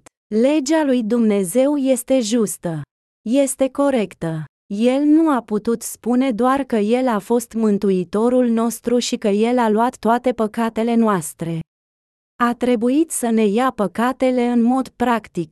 De ce a venit Isus, Dumnezeu, la noi în trup? El a venit pentru a lua toate păcatele omenirii prin botezul său. Isus știut că toate păcatele din inimile și trupul nostru nu puteau fi șterse, decât dacă El a venit în trup pentru a fi oferit ca jertfa eternă. Dacă Isus Hristos nu ar fi fost botezat, păcatele noastre ar rămâne în continuare. Dacă El ar fi fost crucificat fără să ne ia mai întâi păcatele, moartea lui ar fi fost lipsită de sens. N-ar fi avut nimic de a face cu noi. Ar fi fost complet lipsită de sens. Deci, când a început slujirea sa publică la vârsta de 30 de ani, s-a dus la Ioan Botezătorul la Iordan pentru a fi botezat. Lucrarea sa publică a început la vârsta de 30 de ani și s-a încheiat la 33. Când a avut 30 de ani, s-a dus la Ioan Botezătorul ca să fie botezat. Lasă să fie așa acum, căci ni se cade nouă să facem astfel încât toți oamenii să poată fi mântuiți și să devină neprihăniți. E lucrul potrivit de făcut pentru noi. Acum, botezamă. Da, Isus Hristos a fost botezat pentru răscumpărarea tuturor oamenilor. Din moment ce Isus a fost botezat și a luat toate păcatele noastre, și pentru că toate păcatele noastre au fost trecute asupra lui prin mâinile lui Ioan Botezătorul, Dumnezeu însuși a întors privirea sa atunci când Isus murea pe cruce. Chiar dacă Isus a fost singurul lui fiu născut, el a trebuit să-și sacrifice fiul. Dumnezeu este dragoste, dar a trebuit să-l lase pe fiul său să moară. Deci, timp de trei ore, a fost întuneric peste tot pământul. Isus a strigat chiar înainte de a muri, Eli, Eli, lama sabactani, adică, Dumnezeul meu, Dumnezeul meu, de ce m-ai părăsit? Isus ne-a purtat toate păcatele și a primit judecata înlocuitoare pe cruce pentru noi. Astfel, El ne-a salvat pe toți. Fără botezul lui Isus, moartea lui ar fi fost lipsită de sens. Ești un păcătos sau o persoană dreaptă? O persoană dreaptă care nu are niciun păcat în inima mea. Dacă Isus ar fi murit pe cruce fără să ne ia toate păcatele prin botezul său, moartea sa nu ar fi îndeplinit răscumpărarea. Pentru a ne răscumpăra perfect, Isus a fost botezat de Ioan, reprezentantul tuturor ființelor umane, și a primit judecata pe cruce astfel încât toți cei care cred în el să poată fi mântuiți. Prin urmare, din zilele lui Ioan Botezătorul până acum, împărăția cerurilor a suferit violență. Pentru că Ioan Botezătorul a trecut toate păcatele lumii pe Isus, păcatele noastre au fost ispășite. Tu și cu mine îl putem acum numi pe Dumnezeu Tatăl nostru și intra cu îndrăzneală în împărăția cerurilor. În Evrei ora 10 și 18 minute, acum unde este iertare de acestea, nu este nicio jertfă pentru păcat. Ești încă un păcătos. Acum că Isus deja a plătit toate datoriile tale, încă trebuie să plătești datorii. A fost un om a cărui problemă cu băutura l-a pus dator multor creditori. Apoi, într-o zi, fiul său a făcut o avere și a plătit toate datoriile tatălui său. Tatăl său nu ar mai avea o datorie indiferent cât de mult datora fiecărei taverne de acolo. Asta a făcut Isus pentru noi. El a plătit mai mult decât suficient în avans pentru toate păcatele noastre. Nu doar păcatele vieții noastre, ci toate păcatele lumii. Toate au trecut la Isus când a fost botezat. Sunteți încă păcătoși acum. Nu, nu sunteți. Dacă am fi cunoscut această Evanghelie a mântuirii de la început, cât de ușor ar fi fost pentru noi să credem în Isus. Dar, Așa cum este, sună atât de nou încât mulți oameni se întreabă despre asta. Dar acest lucru nu este ceva nou. A existat încă de la începutul istoriei omenirii. Noi doar nu am știut de ea înainte. Evanghelia apei și a Duhului a fost întotdeauna înregistrate în scripturi și a fost întotdeauna în vigoare. A fost acolo tot timpul. Era aici, în Biblie, înainte ca tu și eu să ne naștem, ea a fost aici de la crearea pământului. Evanghelia eternei răscumpărări. Ce trebuie să facem înaintea lui Dumnezeu? Trebuie să credem Evanghelia răscumpărării veșnice. Isus Hristos, care a spălat toate păcatele noastre, a făcut-o înainte ca tu și eu să ne naștem. El le-a luat pe toate. Sunteți încă cu păcat. Nu, atunci ce este cu păcatele pe care le veți comite mâine? Ele sunt de asemenea incluse în păcatele lumii. Haideți să luăm jos păcatele de mâine acum. Păcatele pe care le-am comis până acum au fost de asemenea incluse în păcatele lumii, nu-i așa? Au fost ele trecute asupra lui Isus sau nu? Da, ele au fost. Atunci, au fost păcatele de mâine de asemenea trecute asupra sa. Da, el le-a luat pe toate, fără excepție. El nu a lăsat nici măcar un păcat în urmă. Evanghelia ne spune să credem cu toată inima că Isus a luat toate păcatele noastre, toate dintr-o dată, și a plătit pentru toate. Începutul Evangheliei lui Isus Hristos, Fiul lui Dumnezeu. Marcu 1, 1. Evanghelia cerului este vestea veselă. El ne întreabă, eu am luat toate păcatele voastre. Eu sunt mântuitorul vostru. Credeți voi în mine, printre numărul nenumărat al oamenilor? Doar câțiva au răspuns, da, eu cred. Eu cred așa cum tu ne-ai spus. A fost atât de simplu că am putut înțelege imediat. Cei care mărturisesc credințele lor așa devin drepți la fel ca Avraam. Dar alții spun, eu nu pot să o cred. Sună atât de nou și de ciudat pentru mine. Apoi, el întreabă, doar spun-mi, am luat toate păcatele tale sau nu? Eu am fost învățat că tu ai luat doar păcatul original, dar nu păcatele mele zilnice. Eu văd că ești prea deștept să crezi cum ți se spune. Tu trebuie să mergi în iad fiindcă nu am nimic să-ți zic. Încrederea în răscumpărarea sa completă ne-a salvat. Toți cei care insistă că ei au păcat trebuie să meargă în iad. Ei și-au făcut propria lor alegere. Evanghelia răscumpărării începe de la mărturia lui Ioan Botezătorul.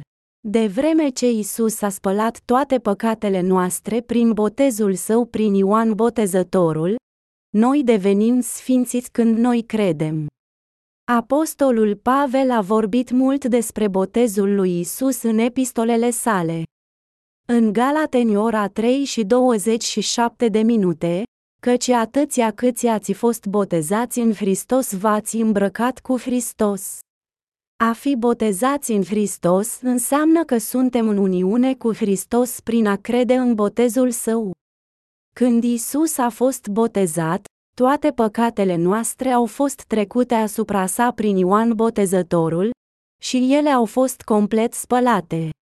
În 1 Petru ora 3 și 21 de minute, este de asemenea un simbol care acum ne salvează, adică botezul, nu înlăturarea murdăriei trupului, ci răspunsul unei conștiințe bune către Dumnezeu, prin învierea lui Isus Hristos. Numai cei care cred în mărturia lui Ioan Botezătorul, botezul lui Isus și sângele de la cruce au harul răscumpărării de sus. Primiți botezul lui Isus ca și simbol al mântuirii în inimile voastre și fiți mântuiți.